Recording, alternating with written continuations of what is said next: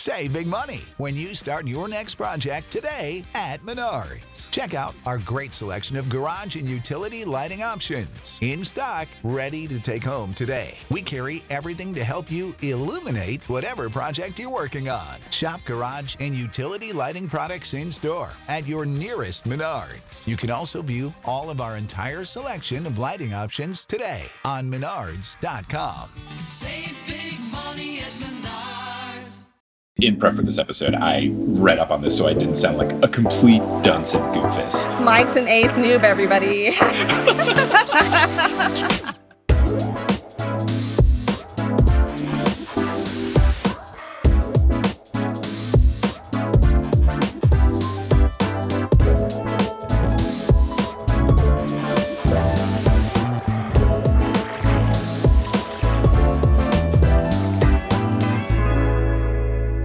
What's good? Thank you so much for tuning in to this episode, another special episode of the Newest Olympian. My name is Mike Schubert. I'm the titular Newest Olympian. I'm a 30 year old man who never read the Percy Jackson books as a kid, but I'm reading them now as an adult because I'm on a quest to determine if this is a book series that society has been sleeping on. And not only am I on a quest to determine this, but I'm also on a quest to learn more things and potentially help other folks learn those things as well. And something that I've heard about is something we're going to learn today with our very special guest. It's Delia Gallegos, the CFO of Black Nerds Create. Delia, how's it going? it's going great. I'm very excited to be here again. I'm excited to have you back. It has been too long. You were here on some of the very, very early episodes of TNO, and now you are making your glorious return in a special episode to talk about a subject that people may have been able to guess in the title. But lots of folks reached out to me over the course of making book three episodes about how they see themselves in Artemis and the Hunters, whether those folks are asexual or aromantic or both, if that's a thing, which is a question that I'll be asking you because very much this episode is hello, I know a little bit here, but let's all learn. And that'll be very fun and also learn how we can see more of this representation in the characters. So, though this is not a question I would ask in normal circumstances, because I understand how conversations work, do you want to explain your sexuality to everyone on the podcast for context? Sure, it's something that I love to explain. I get asked it so often. and I'm sure it's super good and really nice and normal, just like when people ask to touch your hair, which I'm sure is really cool and fun for you. oh yeah, it's super super fun. Honestly, I'd rather people ask about my sexuality than touch my hair. So like, it, listeners, hi, don't do that. but yeah, sure, absolutely. For me, I identify as asexual. I am on a spectrum. We'll get into that, I'm sure. There are other like sub identities. If I really wanted to like pin it down, like I could say I'm gray ace. But for me personally, I just I'm good with just saying that I'm asexual. I do identify as allo as far as like my romantic spectrum because romantic and sexuality different spectrums but yeah i am married. This is something that like people get confused about too being asexual. Uh and like do you find people attractive at all? Yes there's different types of attraction. Sexual attraction is just one of them. There is like again romantic attraction there's aesthetic attraction there's all of that. So we could talk more in detail but like overall i'm asexual. And i would say the journey of figuring that out was kind of long. I've known about asexuality since i was 16 maybe and i was just like i'm experiencing the world differently than my friends are. Like i don't know what this is. I remember doing googles you know trying to figure it out. And i just remember reading about it and it just sounded so extreme. I was like no i don't think that's it. I don't know why we're always like when we're trying to explore our sexualities we're so first is denial. Like i wish that wasn't the case because i ended up in that place anyway so many like maybe almost a decade later but here we are. Yeah, I totally understand. And hopefully things will just get better as time goes on. But I feel like it's very much hello. Everyone in the world is straight, mm. and everyone in the world has this particular way of having romantic interests, sexual interests, etc. And then there's a lot of, I guess, like you're saying, denial, unlearning to do. And I would hope that as we become more aware of that, not everyone is the same and not everyone is one type of human, that there's different ways to love and be loved, all of that. So I would hope that folks in the future have it easier than you did. Something we can always strive for. always, always striving, always hoping that's the case. And I hope like this conversation helps folks too, you know? It's one conversation at a time, really. Yeah. So if that can help, great. And at the very least, it will help me so that in future episodes, I don't say wrong things, which is always good when you're a podcaster. Not saying wrong things and apologizing when you do say wrong things. Absolutely. So to relate this first and foremost to Percy Jackson, when I was doing the episodes, folks reached out just saying, hey, something that could be a fun in between episode topic is talking about how lots of folks see themselves in the Hunters and Artemis, either if they are asexual or aromantic. And I think this came up mostly because I had heard this, and then in the podcast, I said that asexual folks see themselves in Artemis and the Hunters. And then some people corrected me that it feels more like aromantic than asexual since they never explicitly say, oh, Mm-hmm. there is no sexual interest. It's more, there's no romantic interest at all. So just because I was confused of the difference there, and maybe other people are as well, what are the key differences between asexuality and aromanticism? And then if it's uh, one or the other, can be both, in between. You've already mentioned a spectrum, so I'm sure that that is what it probably is. How do those similarities and differences exist? Sure. So a lot of conversation in the like ACE community, um, like the ace ASPEC community, which means like ACE spectrum, is around attraction and the different models of attraction that humans follow. The thing is, with compulsory heterosexuality, a lot of us don't even realize we're experiencing these different attractions. Like we kind of just conflate it all. And so for ace people to come in to realize like what we are, often it involves detangling all of that. So you have like sexual attraction, which is like you're attracted to people sexually. You have, it can mean you have sexual drive. It can mean you do or do not have sexual attraction. Some people are sex repulsed, which means that like they have no interest in sex. Sometimes that's trauma based. Sometimes it's not. They're just like, they get the ick, even just thinking about sex. But some ace people don't.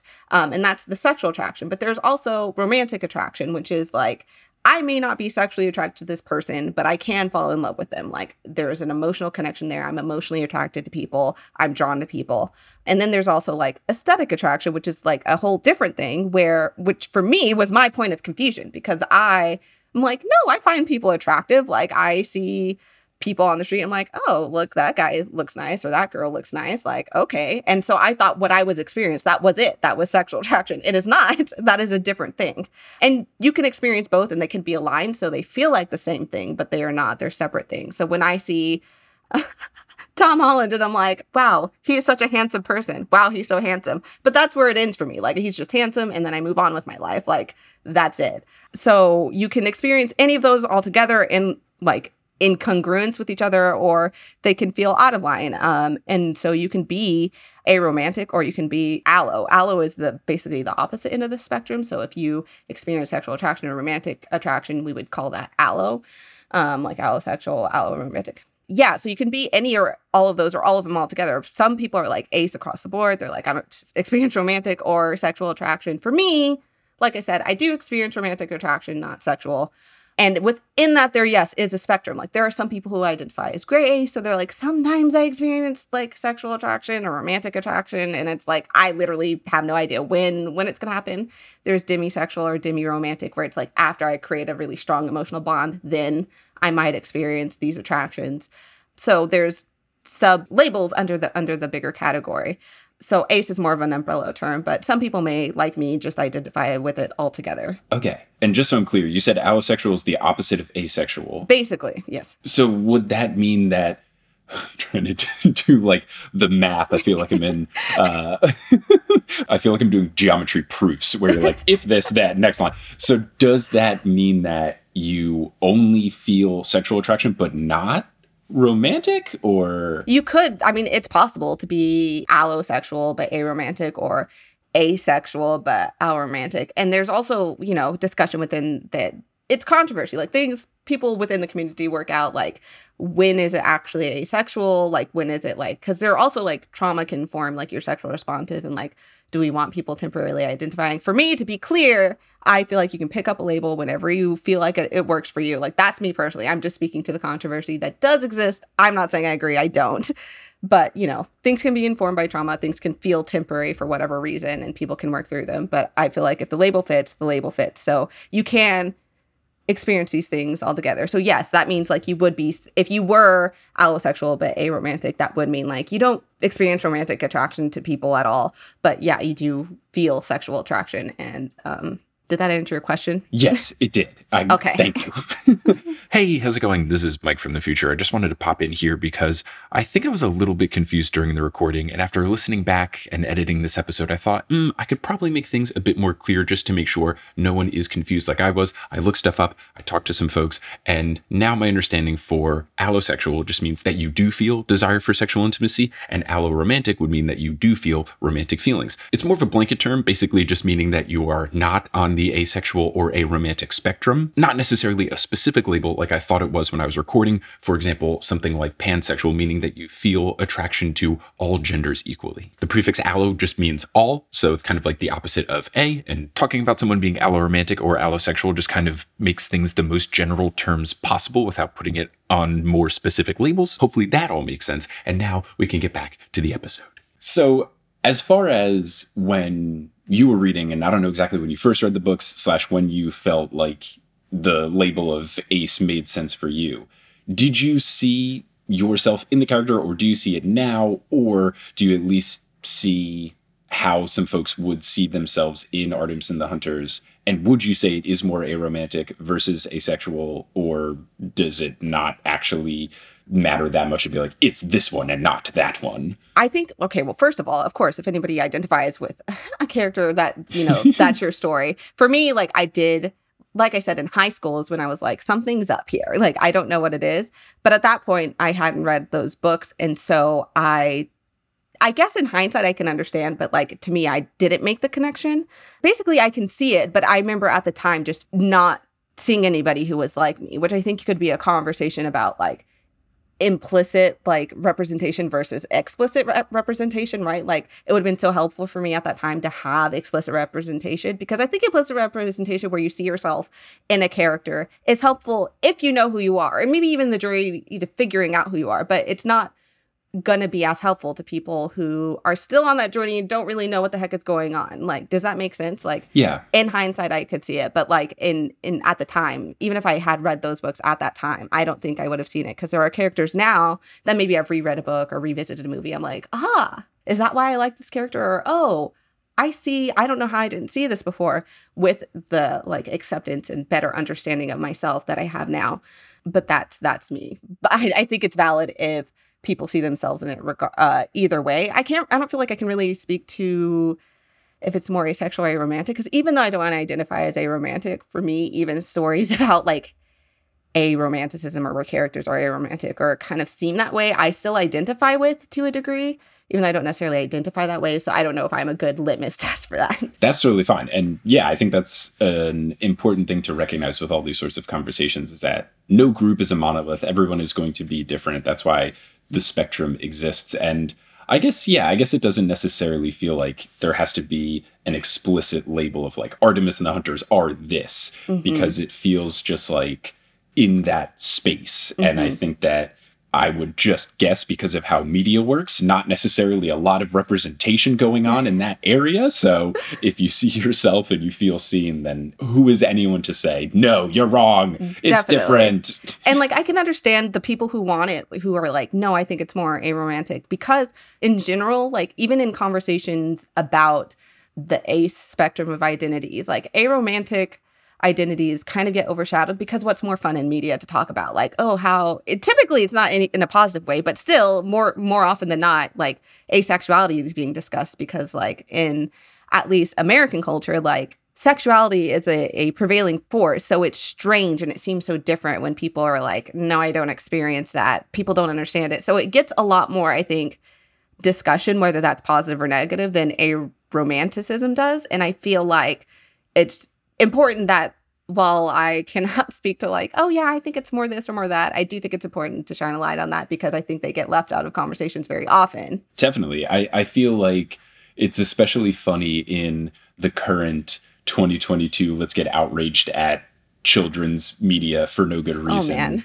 world we live in where people are like oh my goodness y- you can't have two people in Lightyear have a tiny little peck because they're both women. How dare you? It's like have you seen every other disney movie where they make Literally. the guy and the girl make out at the end of the movie? Like what are we talking about? no matter how how compatible they were it's just a prerequisite box we have to check. That's fine but hmm hmm the rest of it is not. Yeah so i feel like the whole I i have so much anger towards the whole like just don't shove it down my throat like thing of it which is so silly and not what anyone is asking for. And it's it's just ridiculous that like anytime you have any sort of romantic or sexual relationship or any sort of dynamic that is not just the normal people get so all up in arms about it as if it's this ridiculous thing. Which is so wild because again as somebody who is and has always been ace whether i recognize that or not at the time heterosexuality is truly everywhere. Like Yeah. the assumption that you will be partnered up cis man cis woman. And honestly the media doesn't even have the language for that let's be clear. But like Mhm. a cis man and a cis woman are going to be together forever in a monogamous relationship and that is the norm and that's what to expect. And that it's so pervasive that again it led me to being like well i guess maybe i kind of feel that way but not really. Something's wrong something's up to the point where like even i started exploring other identities but i was like i'm not bi i know that's not true i often would describe to my friends i would say like I'm kind of the like, which I think is problematic now, but that was the best language I had. Was like, I feel like I'm the opposite of bi. Instead of being equally attracted to both genders, because at the time I thought it was too. In my in my silly silly teenage years, I feel like I'm equally unattracted to both. that's how I felt, and that was the best language I had at the time. And that's because like still everything is built around this lens of like sexuality and like you're going to have it and you're going to experience it and you're going to be part like paired off with someone and it's just wild because unless you start exploring your sexuality you don't realize that like actually there are things being shoved down our throats but it's not queer media Definitely. So, with looking at Artemis and the Hunters in the aromantic lens, just in that, in order to join, you have to stay single and not approach men at all. I wonder if this book was rewritten, if it would be less about explicitly just like, you can't get with men and more of, you can't get with anyone. Because that was more of the vibe I got from the book. And to be fair, I don't think that Rick Riordan was going for this, but I also don't think Rick Riordan was like, no, I no, grumble, grumble. like, I don't think he would be upset by it at all, given Yes, all these sorts of quotes and things I've seen from him. With looking at Artemis and the Hunters as a romantic, would you say that it's a similar dynamic to you with asexuality, where basically someone would just say, this whole romantic relationship thing isn't for me. I have no qualms about joining the hunters because I'm just not interested in that sort of thing. oh absolutely i would bet that if rick were to rewrite these it would be a more explicit and b i think like you said like you can't be with anyone less about like oh you can't be with men which would have been helpful because like for me yeah that's exactly how i for the longest time truly did not think I was going to even end up married. And not in a sad, like, oh, which people assume, like, it's a sad, like, oh no, sweetie, you'll find someone, like, don't worry. like, it's not that. I had no interest. Like, I I joke all the time with my partner, like, we just, I'm like, I, this was an accident on, uh, like, he knows he's an accident, but like in a joking, you know, way between us. But that, because I had no interest, like, I, felt so fine on my own in a way that wasn't like girl boss independent woman but that just was innate to me.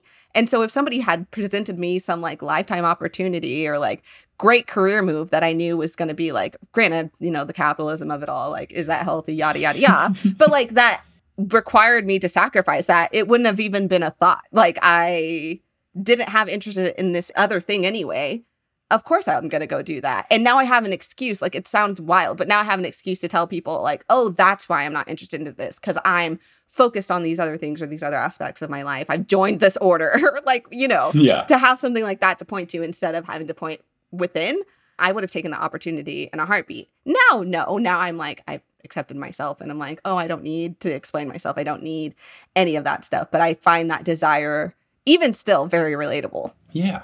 So getting to something you said with the whole, oh, you're not an old maid, which I think is such a funny approach that I'm sure is in the big list of annoying questions and interactions you have with folks. being aromantic, being asexual, you still can have relationships. They just Mhm. take a different form. So I guess in the case of asexuality, you could have everything with a romantic relationship, just not that physical intimacy. Mhm. And then for aromanticism, you could still have a meaningful, loving relationship, but it feels more like a traditional friendship or a platonic relationship.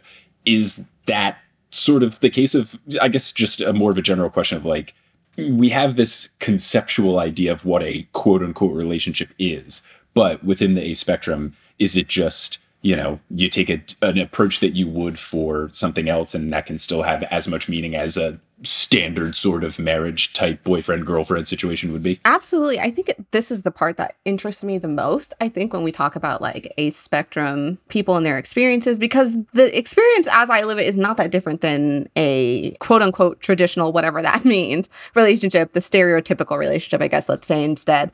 Because I feel like again, it's the compulsory heterosexuality of it all, right? And it just leads us to not question things that we would otherwise question once it becomes queer, right? But I think in normal relationships, like no relationship is the same. Like there's give and take, things that people are okay with and not okay with. And I think it's the same in ace spectrum relationships. Like I'm ace, my partner's not. And so like there's give and take there, of course. But like also, it's a spectrum. Like, you know, some people experience may not experience sexual attraction, but like still may have some form of physical intimacy, or they may not. They may be sex repulsed, but like this is all just give and take. And it's same with aromantic um, relationships.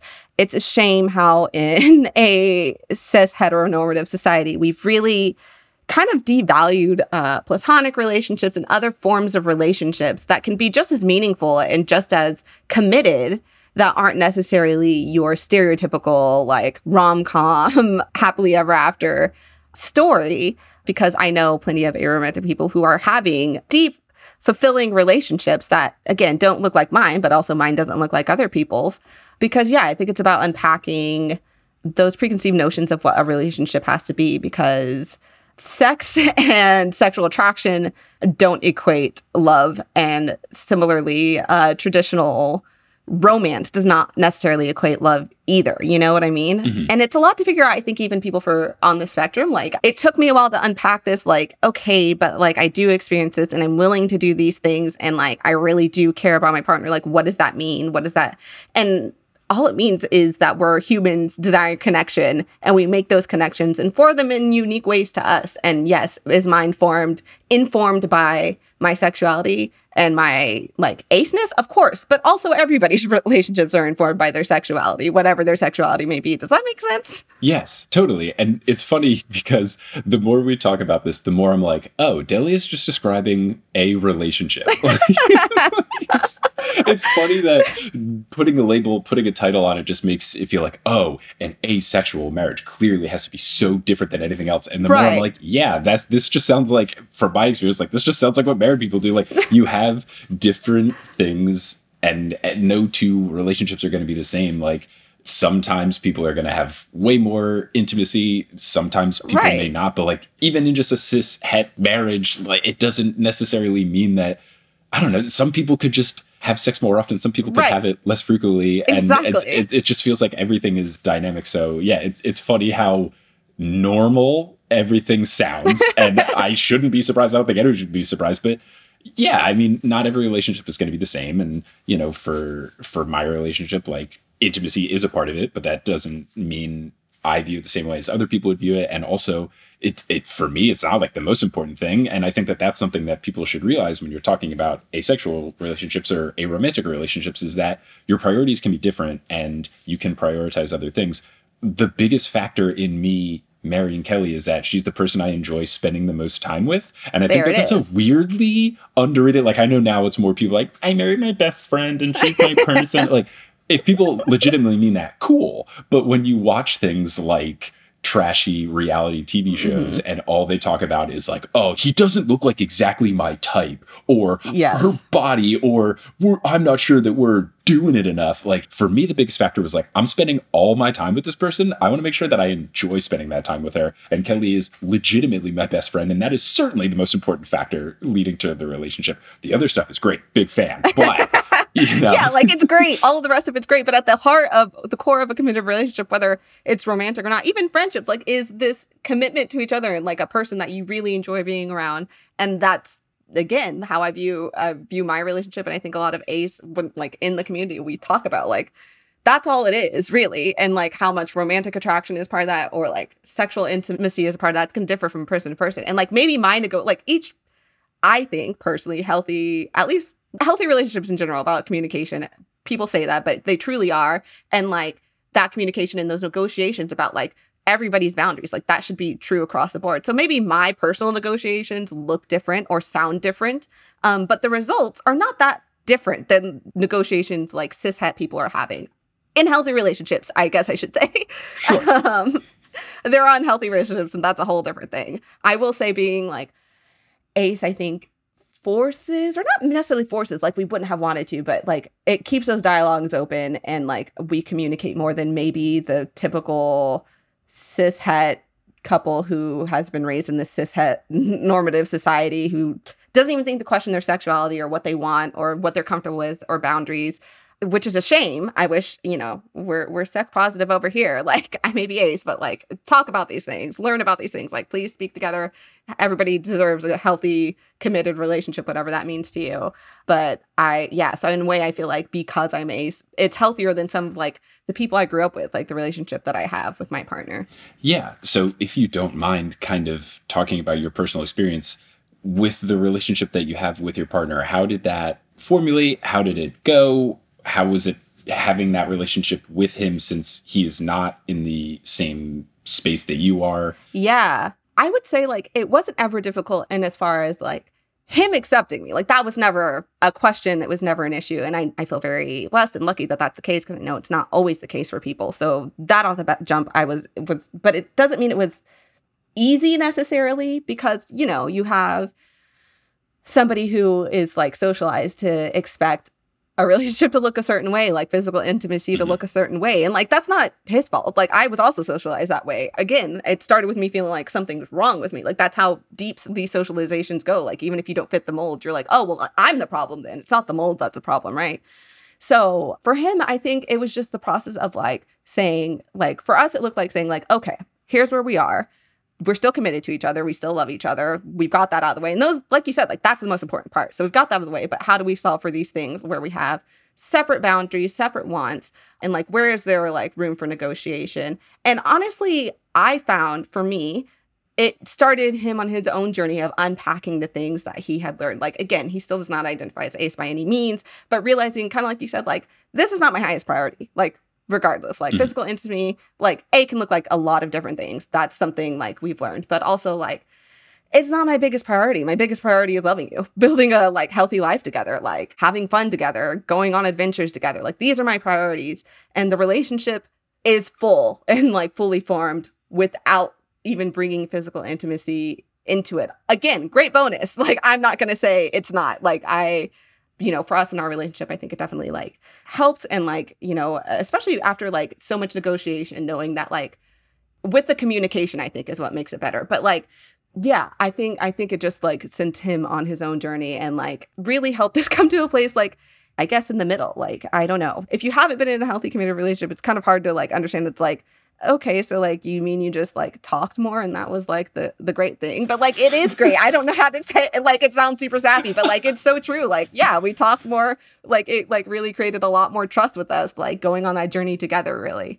And then were there i guess learning moments where he would just kind of ask like is it okay if i hold your hand? Is it okay if i yeah. peck you on the cheek? Like were there kind of finding the line of like this stuff is cool this stuff maybe not? I think it's less about like for me like i'm not like sex repulsed or like uh, repulsed by like physical touch or anything. So like those questions didn't come up as much as like questions about approach to the dialogue around it, if that makes sense. Like, okay. Because I think the dialogue unintentionally, just because of how we're socialized, like even the way I would talk about it sometimes is so like wrapped in like shame and guilt and like how do we fix this? But changing, even just changing that language to be less like there's nothing to fix, right? Like it's nothing wrong with what's happening here, and instead moving towards dialogue that's more like okay, this is where you are, this is where I'm at. What can we do with that? Does that make sense? Like, yeah. Because there was more like conflict around, like, okay, but I don't think there's anything wrong. What do you mean? Like, something's wrong. And then, same thing for him. Like, I also like felt resentful that, like, and I think I've seen this a lot in the ace community, like feeling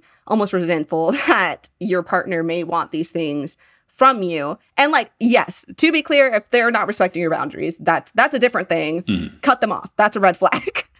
but if they're respecting your boundaries, but you're still feeling bad about that the fact that they want these things, I think changing your perception of it and the way you speak about it positions you as teammates rather than like adversaries against each other. And I think that was the biggest conflict was just like, how do we have that dialogue? Yeah, it's all about communication. It's all about finding whatever works. It's all about talking it out. And I like I like you saying teammates versus adversaries. That's really that's really nice because yeah, you're committed to trying to make this work, and you both want to make sure you're respecting each other and working towards the communal goal of making this relationship as healthy as it can be, where both people are as happy as they can be, as opposed to adversarially being like, oh, well, I got to get my wins, you know? Right, exactly. And it's not to say like he like consciously was never there, like on either side. It's just like it's you, when Mhm. you're when you're dealing, even if you yourself are the person that is queer in any way, like it's unpacking your own stuff too, man. And it's like a lot of work, and it takes a lot of patience on both sides. And you'll get really good at it eventually, and you you're always going to be learning. And I would say like at this point we're really good at it. And but I still unlearn stuff. He still unlearns stuff, and like but as long as your intent is good like again like i said he's always accepted me and i think that's the goal for the key for anybody listening like do you truly have that radical acceptance in relationship if you do then you can move forward and work together if you don't yellow or red flag depending For sure. So I guess taking that sort of approach, but looking at the side of things where it would be more aromantic as opposed to asexual. Mhm. Obviously, aromantic people can still have relationships. Mhm. Would there be a situation where someone, let's say there's an aromantic person and a not aromantic person, is it still something that could work where the non aromantic person is romantically attracted to the aro person and the aro person is more like love this person as a partner, friend, anything that is not romantic? That dynamic could still work, yeah? Oh, I think absolutely. Like I've definitely known of people and I've had friends where that dynamic does work. I think it's again important just like in in, like my relationship and relationships that look like mine like again making sure you're communicating and everybody's needs are met. But as long as that's happening then yes i think it's absolutely like just because the a romantic person doesn't love them in the same way does not mean that that deep care isn't there. Or love in general like love is a very big emotion that can feel different ways and look different ways for different people. So, like, even if they're aromantic, again, like I said, doesn't mean that deep care isn't there. So, uh, yeah, I would say it's very possible for um, a person who does feel a romantic attraction to a person to still get their needs met and feel cared for by somebody who's aromantic. Because, again, I think it's the media's fault that we think love looks very romantic. It looks like the Valentine's Day hearts and it looks like all of that, but that's not really it, what it looks like. Even in a cishet relationship, if you really think about it, like if you think of that like deep, I mean, yes, are there romantic moments? Sure, of course. But like, I think the day to day, it's mostly like the little things, like doing things for each other, looking out for each other, like that teamwork. And you don't need romantic attraction for that to exist. Yeah.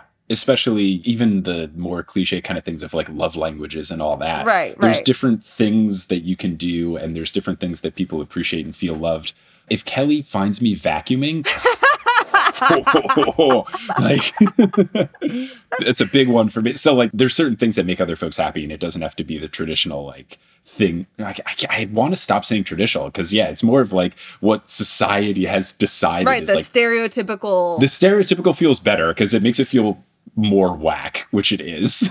yeah, yeah, yeah, absolutely. Again, like I said, like I struggle with that too. Like I still, because again, it's a long journey. I think anybody who, any queer person would probably say like they have this journey too, or had this journey at least, where yeah, all the time I'm catching myself like, yeah, in a traditional, I'm like, well, I'm not untraditional. My friends aren't untraditional. Like, what is that? That's so whack. totally, totally. And I guess with these relationships, it would be, I guess, simpler if it was two folks who are on the exact same sort of page where I'm asexual, I'm asexual, great, or I'm aromantic, I'm aromantic, great. It seems like there would be at least less. I don't know if conflict is the right word, but like there's less, mm-hmm. like you were talking about negotiation back and forth if one person is on the spectrum, one person isn't. But I guess even if you're both in the spectrum, not everyone's going to be the same. So those conversations would still happen, just maybe not as extreme ends of the poles. yeah, I think we're still talking like it's the same as like we're talking about like cishet relationships or even just um allosexual relationships where there's still the negotiations happening. I would say probably it's easier in that you know, you're working from the same sheet of music, right? Like you're not having to explain everything from scratch or sending a bunch of links like What's this time signature? right, exactly. You're not having to like send them a bunch of links like, go read this article, you're gonna understand better. Um, which again, if you have a partner that's willing to do that work, that obviously like that's ideal regardless. But I think like you're starting from an easier place. But yeah, those negotiations are still happening. Nobody's, I don't think anybody's boundaries are the same, truly. Like in any relationship, I mean, they can be more closely aligned further, but I think it would look the same as being like, well, this is what I'm cool with. Like,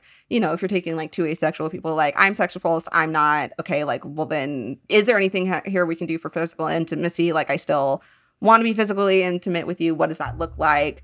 What can I do for you? What can I do for you? Like, I feel like those conversations are still happening, but I would say it would be easier starting, you know, from the same starting place of like, okay, so we both know what ace is, right? Cool. All right, cool. So.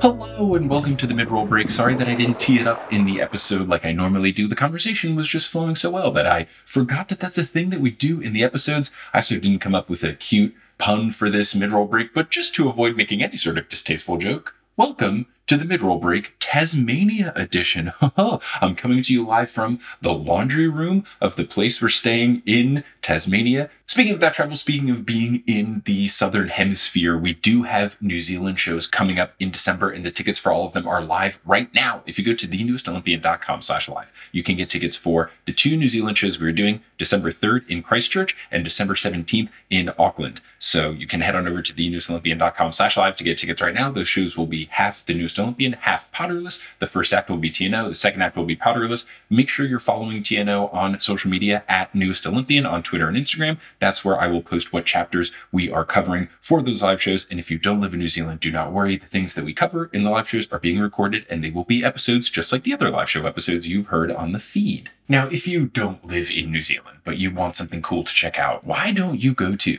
thenewestolympian.com slash Patreon and check out all the wonderful stuff that we are doing over there. First off, you've got the Discord. You've got a community of international listeners that are wonderful humans, and the Discord has lots of really fun channels where we talk about the podcast, we talk about the other podcasts that I'm a part of, we talk about podcasts that I am not a part of. We have a channel about food, we have a channel about pets, we have a channel about books, we have a channel about games. There's all sorts of fun things that you can discuss with fun friends. Your internet friends are out there. You just got to find them, and they are on the Discord which you get access to at any level of support at thenewestolympian.com slash Patreon. And speaking of things that all patrons get access to, once I'm back in New York in January, Stephen Parr and I are going to do another Hades the video game stream. And that, as always, is a straight up all patrons get access to it thing. You also would get access to the replays of it. So if you want to see the first one, you can join the Patreon and then scroll back and you'll find the one that Stephen and I did a couple months ago. But we're going to do one hopefully in January. But speaking of that Patreon, I want to thank the folks who have joined the Patreon most recently. So shout out to our newest Super God tier patron, Cass, and shout out to our newest Demigod tier patron, Cyan Cicada. May the gods bless you. I guess Artemis would be this one. She feels like the most likely to go on a hike. If you go on a hike, may the gods bless you that your hiking boots always have good footing and you never slip.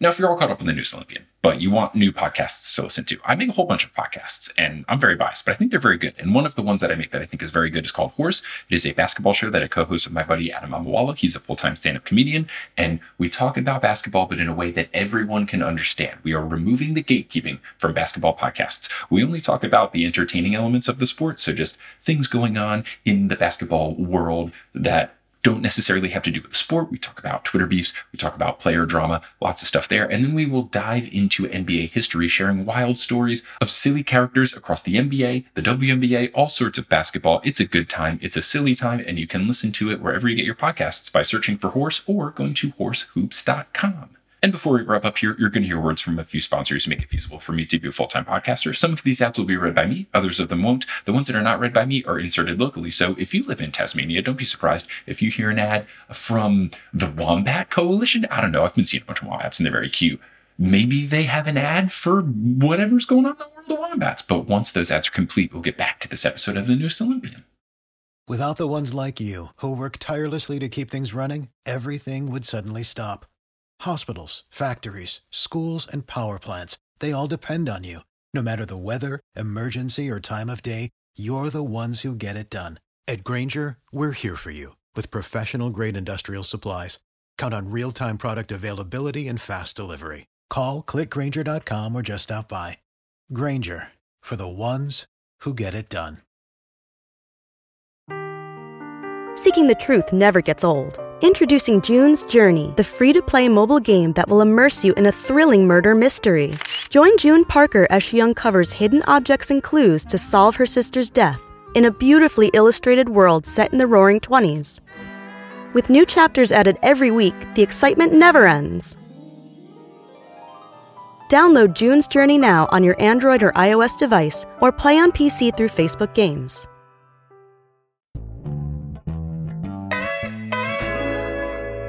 So you had mentioned earlier reading articles about it, and in prep for this episode, I read up on this so I didn't sound like a complete dunce and goofus. Mike's an ace noob, everybody. it's funny though because from like the very beginning of me understanding more of this it started with like well i know how prefixes work so i think i understand how this works but there's an article from stonewall.org that I'll put a link to in the episode description here. So if anyone wants to check it out, they can. But it's just like a very simple thing they did for ARO week, which was the 20th through the 26th of February. I don't know if that'll be the case in 2023, but that's what it was in 2022. And they just had a very quick five point process of five things you should know about aromantic people and short, sweet, to the point but just to make sure that we're kind of touching on some of the things that they bring up here, the first point that they make is that not all aro people are asexual. I feel like we've Yep. covered that pretty well, knowing that that's not always the one to one, but you definitely could be both. Yeah, you could not absolutely. have the romantic sort of desire or the sexual Yep. desire, and then it would be purely sort of like lifelong friendship kind of desire. yeah, definitely. And then number two is Aro people can have relationships. We've touched that as well. Here's my favorite. Number three, Aro people aren't cold and heartless. This is such a okay. Look, this is a thing even for asexual people. Like, oh, they must be robots. Like, oh, they must like not feel anything then because they don't feel this one thing or they don't feel it in the way that I'm familiar with it. It is such a common thing. So much so that like on the internet where people are typically more versed in this, like I have no problem talking about it, but it's very difficult IRL. Like Yeah. there whether my family knows or not, I haven't like explicitly told them that this is a thing because like this is usually how the the best case scenario of where the conversation gets. Like first of all, you got to get them to accept the concept of asexuality or you know um like aromanticism. Like you got to get there first, and then once you get there, the best case scenario, it's like. Okay, so there's just something wrong with your wiring. You must not feel anything. You must just be cold. Like, are you sure you just don't love your husband? You don't love your wife? You don't love your partner? Ugh. Like, that's often the best case scenario, unfortunately. At least, again, IRL. I think it's better online where people are usually more versed in these topics. Yeah, and I guess the thing that would refute the point of you don't love your partner is predicated on people thinking that love is this one type of thing. Right. And there's only one way to feel love, and it is what we have been conditioned to know is the way to love people and not realizing that you can have platonic love, you can have different types. There's not just the one way that we're more used to, Mhm. big air quotes, for people in real life. Now, another thing they have here, number four, is they say being aro isn't just a phase. And I think that that is a good thing to discuss and a question that I had because I obviously know that it's not just a phase, but I guess, especially when you were saying that you weren't sure where you fit and you're always trying to learn and you're on your journey and you're discovering yourself, it's not a phase because it's not like, oh, you're just Dabbling. right. So I guess talking about it as a discovery period versus a phase, like what are the ways to categorize that in a healthy way as opposed to being like, nah, Deli is just a teenager. She doesn't know what she's talking about. What a silly teenager, which is what I thought, you know, for the longest. But uh, teenagerhood Mhm. came and went. and guess what was left? but no, I think it's an important thing in general in the LGBTQIA plus community. I think in general there's discussion being had like how do we talk about these things because there are people who do essentially like hop around na- labels till they find what fits because like you try a label and not say you try it out casually or like lackadaisically like you try it out because you're like i think this might be me. Like for me i was like i think i might be demisexual and then i was like nope i'm not. I think i might be bi. Oh nope i'm not. Like you know you sometimes don't know till you try it on and then you're like mm, no this isn't quite right because sexuality and and attraction in general is so complicated. Like humans are very complicated beings. Like it takes a lot of self-discovery and self-work to realize it and i think there's conversations on in the lgbtqia plus community about in general being more patient and accepting that people may not identify with a single label for all of their lives a because of that discovery process but i just feel like we live long lives. Like per- this is my personal view of it: is Yeah. that like life is long. Like i am ace now and as far as i can tell i've always been ace like since i should have even started feeling a sexual attraction that never came from me. But like life is long i don't know what's gonna happen like in 10 years 20 years like i think of randomly uh stacy london who if you ever watched on tlc the show what not to wear iconic show Yes. Stacy London was married for a long time, got divorced, and now is married to a woman. And I love that for her. But like maybe at the time she would have never even thought like we're more accepting to the idea that like, oh, people will shed the label of heterosexuality and then come to realize they're like queer label and own that. And now they're finished. But maybe they're not finished. Like the journey is long, life is long. Yes, in the like ASPEC community, but also just in general in the LGBTQIA community. I would like to see people more open, and we're getting there uh, to people like it's not that they lied or that there was a it was just a phase if they were like this is a thing right people think it's like a problematic that people are like oh i'm bi but then they're like oh no i'm actually gay or like the reverse i just think we should be more open to letting people be their full complex selves and knowing that it doesn't diminish the label itself if people are navigating through all of that you know Totally. You shouldn't have to put a label explicitly on whatever you view yourself as or make it feel like that label is permanent. If you feel confident enough to label as something, you should be able to change your mind and change how you feel. I know of this scuttlebutt because I am on Twitter, but not enough because I didn't watch the show. But I want to say it was one of the actors in like a Netflix show, Uh, like Hearts- kind of had to get stopper Heartstopper yeah right? Yeah, he got like not I don't know outed, but basically he had to come out and be Mhm. like, "I'm bi," and now they're making me say I don't know what led to all of this, but I think it kind of just gets more to the point of like you shouldn't have to come out and be like, "I'm this," because yeah, what if a couple years later you realize actually. I don't think I was exactly right when I thought that. I think I'm more this. And then people might be outraged, like, wait, but you said you're this. And like I get why we got here. Like I get the importance of people claiming a label and being open and like normalizing things, but I do think it's overcorrect at the point where like you said like we're forcing people to come out and identify with labels maybe before they're ready or maybe they just aren't ready to do it publicly because honestly it's so personal. That's the other thing. Sure. Sexuality is so personal. Like I'm on here talking about it, but like I said, IRL I do not talk about it nearly as much or as openly. And like there are people who wouldn't be comfortable even doing what I'm doing now and that's totally fine. Like you don't have to your your sexuality and your identity is your business. Like it doesn't have to be anybody's business unless you want it to. Yeah, and that is definitely why before I sent you the DM, I was like, let me see if Delia's ever tweeted about her asexuality before. And I definitely did search at Delia is typing ace.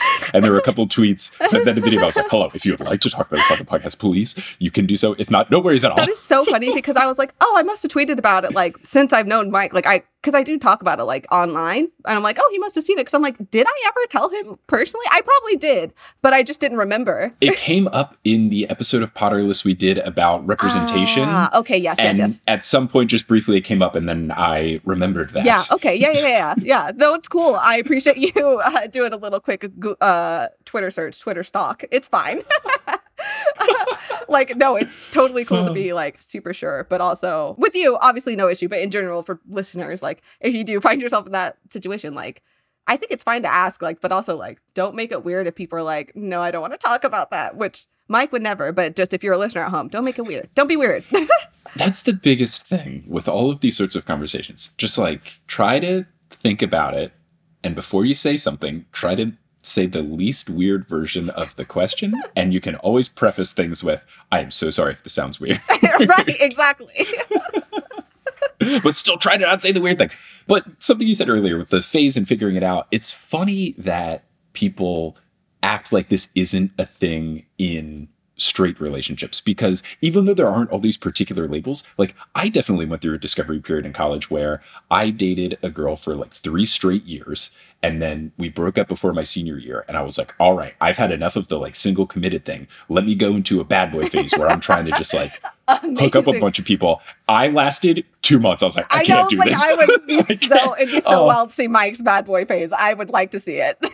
Looking back now, it's so funny. I would even like listen to particular songs. Like, uh, what's the? There's like a Black Keys song. Not uh, what's the? There's hold on. I this like I'm let's put let's put College Mike Schubert on blast. People cannot see me, but I am like almost cry laughing because this is so funny to me. No offense, I'm sure I'm sure College Mike had game, but it's just so antithetical to how I view you now. Look, he had some game, but he realized his game is not in the area of like let me try to like you know right. be a player type because I just got like way too I would just get way too caught up in oh no we kissed. What does this mean? I, I- oh not for me you know but it was important for me to find that out it was Right. me being on my journey I think Sinister Kid was the song I used to listen to by the Black Keys uh, but it was like the ones that were like like the ones that sounded like like hard rocky I'd like yeah yeah, this is me now. This is my new identity. this is who I am uh, yeah I didn't last very long Yeah, that's fair. But I think it's so true though. Like it's a good point to point out that like even within people who identify as heterosexual and like stick to that identity, there's still exploration there, right? Like Mhm. we all explore sexuality to some degree, even if you're like, oh, I'm definitely straight, definitely not queer. Like, how did you come to that realization? Like, again, I just think because of like cis heteronormative society that we don't re- even realize we're doing that exploration, right? Mhm. But it's totally normal to do. And I welcome people to do it. It's good to do the work intentionally. I think it's good for people. Yes, for sure. Explore, find out, and don't feel like you got to be hung up on one particular thing, especially if that is what society is telling you. That is definitely like not the approach I would take. Be open minded. Just you know, be you, do you. Whatever feels right. Like just, you know, it's fine. So to close things out, because we did talk about this a little bit, is there any sort of do's slash don'ts of just general like, hey, these are the questions we get all the time, don't do this, or these are the terms we don't want to hear? I guess just like general key life strategies of if you know someone who's ace or aro in your life and you know they don't want to hear this or this is a trope this is a stereotype any sort of learning moments like that that people can take away so many. I will definitely miss them. So please, fellow ASPEC folks, like please in the comments, tweets, whatever, please shout them out because there's plenty. One, outside of a conversation like this where we're specifically talking about our sexuality and obviously don't ask people about their sex life. That's weird to do and regardless, but Yeah. it happens so much when people find out your ace. They're like, okay, so please tell me all the details about your sex life because that makes no sense to me. That's not people's business. Don't ask that. As a rule of thumb, don't ask that, but especially of people who are ace or romantic, don't ask. Yeah, just think like if someone asked me the version of the question that applied to me, would I feel comfortable talking about it? And then Right. if the answer to that is no, don't, ask. It's very it's pretty simple, but you would be so surprised. I would also say like don't jump to any conclusions about the relationship that the person may or may not have in general. That is something that I personally have a lot of difficulty navigating in a cis, heter- cis heteronormative society. Like when I do tell people IRL, like, oh, I'm ace, usually they then make assumptions like, oh, well, her partner must be, oh, well, her boyfriend, her girlfriend. Like these are the mm-hmm. assumptions people make. Like, don't do that. We already touched on it, but like aromantic people, but also like asexual people, like they are not robots. They're not cold. They're not distant. There's nothing wrong with them. That whole gambit of things. Don't assume that. Don't tell people that. And another thing is do not tell people. I would love to think that your listeners weren't, but it wouldn't. But maybe you can also pass this information on to people who who you know. Don't tell people like, oh, you don't look like you'd be ace or aromantic. Like, Uh, oh, yeah. ugh. Oh, really? Why? You're so pretty. Oh, you're so handsome. You're so whatever. Like, please, please, please, please, please don't do that one. That one's actually the worst, the second worst one next to the just asking detailed, unprompted questions about people's sex life. Like, don't do that.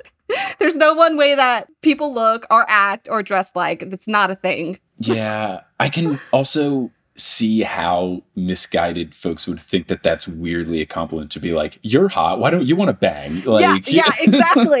like, I get where it's coming from, but I'm like, oh my gosh, please do not say that. Like, Oh. it's such a problem because, again, it also feeds into this idea that, oh, maybe you've gotten to the place where you've accepted, like, oh, these people exist, but there's something wrong with them. They probably aren't attractive, and that's why they landed on this, or like, oh, there's something wrong with them internally. Like, Mm, yeah, it's super, gross. There's nothing wrong with them. We're all just normal, regular, regular people who just happen to not experience these forms of attraction. That's it. It's as simple as that. And I guess that could even get into people not thinking that you would want to do things like dress nicely or Yes, do your hair and makeup or work out or any sort of thing that would be associated with wanting to look Yes. pretty because of it potentially leading to the other stuff. 100% like I've had people in my life, I won't call them out, who I would say are very progressive, but who are like, I told them I was eh, ace. Gertrude. Yeah.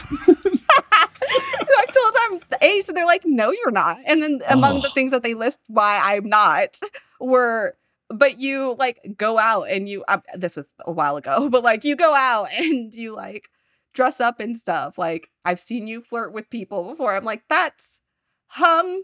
Firstly, did you see me flirt with people? It wasn't on purpose, it probably. I've got to be honest. But even if you did, that does not mean that I'm not ace. Hello. Yeah, it's wild that people can't understand that sometimes doing things is just fun and you don't have to have like a particular reason like, oh Mike, why'd you do your hair? It's like, I don't know, it's I like going out and looking good sometimes, but also other times, like right now, don't want to take the time to do it. So I just throw on an NBA headband and I'm ready to go. or all the time, like, you know, folks who like are feminine presenting, like if you wear a dress, like, oh, what's the occasion? Why are you wearing a dress? It's like, I don't know. I just want to wear a dress. I don't yes. have a reason. Yes, yes. Me and my buddy Patrick in college, we used to wear ties on Fridays just to give us an excuse to like wear nice things. We'd be like, look, Fridays are fancy Fridays. I love that. We're wearing ties on Fridays. We did it for like a year and it was fun. And people would always be like, oh, what's the occasion? Be like, I Wear just wanted tie." to play dress up because I'm in college and I've been wearing jeans, a t-shirt, and a zip-up hoodie every day for the past year. Look, shout out to you for even getting dressed and putting on jeans. Like, look at that.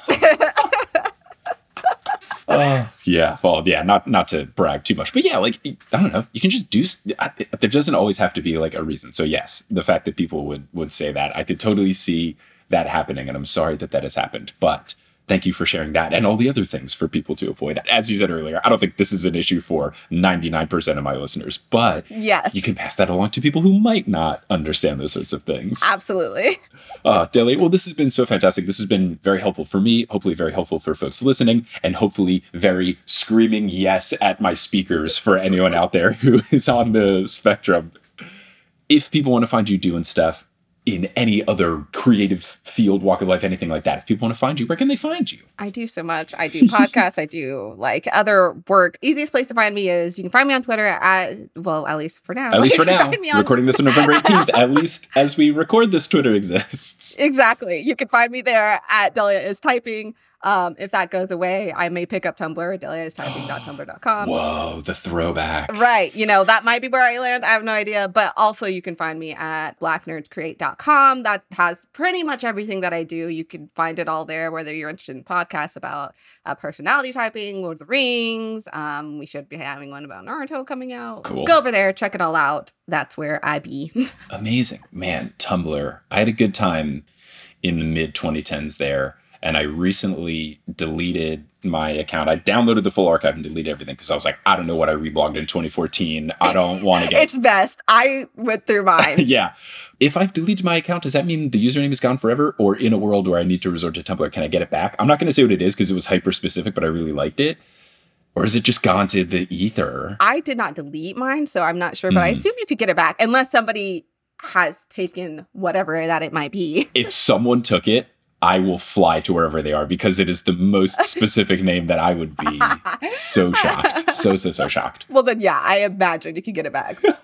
Let's hope that Twitter survives and Fingers we crossed. bully Elon Musk enough into just giving it away to somebody else and taking a huge loss. I spend too much time, but that's where I spend a lot of it. So I hope it sticks around. Yeah, but anyway, Delia, thank you so much for joining. This has been lovely. Listeners, thank you for listening. And until next time, as we begin our coverage of the fourth book in the series, Percy Jackson and the Battle of the Labyrinth, until then, I'll see you later.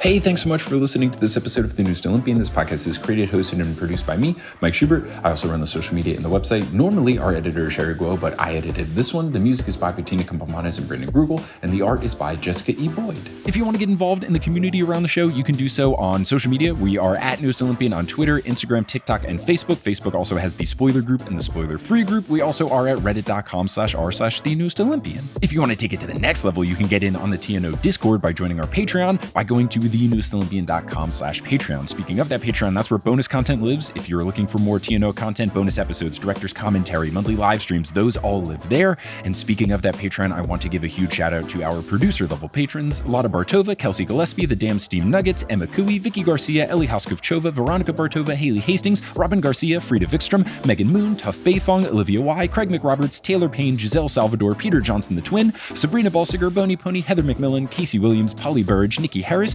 Tatiana Schmidt, Sandra Rose, Bridget Lowry, Josh Sayre, Josh Wilkie, Abby Ryan, Wise Girl, Ashton Gabrielson, Marco Redhouse, Falcon Joey James, Christopher William Boucher, Lux, Caden Mack, Sam Sam Reeby, Carly Allen, Riley Kides, Mary Kelly, Audra, McKenzie, Mrs. O'Leary, Aaron Wood, Rodith Kalna, Milo Kim, Fred Cabras, Harlan Christ, CC Reads 23, Sandkopf, Julia Kendall, Emil Oskar Thomason, Noah Bungard, Liz Cardigan, Shatsabobs, Michelle Spurgeon, Zachary Hamilton, Ginger Spursboy, Rachel Bernatowicz, Sarah Neal, Ricky, and Francesca Pacheco. If you want to help out the show in a non monetary way, spreading it via word of mouth is essential to the podcast's growth. If you think of someone that would like the show, you could reach out to them directly, and say, hey, there's this podcast. You love Percy Jackson, listen to it. Or you've been looking for an excuse to read the Percy Jackson books, here's a digital book club. Or you could post about the show on social media, or leave it a rating and review on whatever podcasting app you're using. All of these things really do help, and I appreciate all of you who have done it in the past or will do it in the future. But I'm just so thankful that you listened to this episode and hope you tune into our next episode, which will be the first chapter of Percy Jackson in the Battle of the Labyrinth, guest starring my wife, Kelly Schubert. But until then, I'll Percy you later.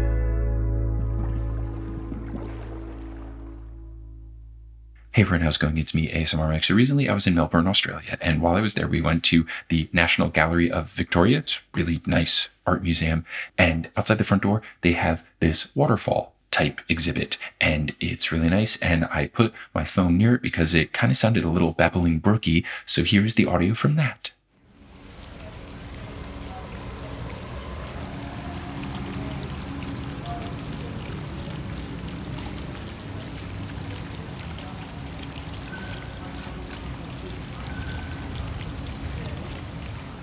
Thank you so much for listening.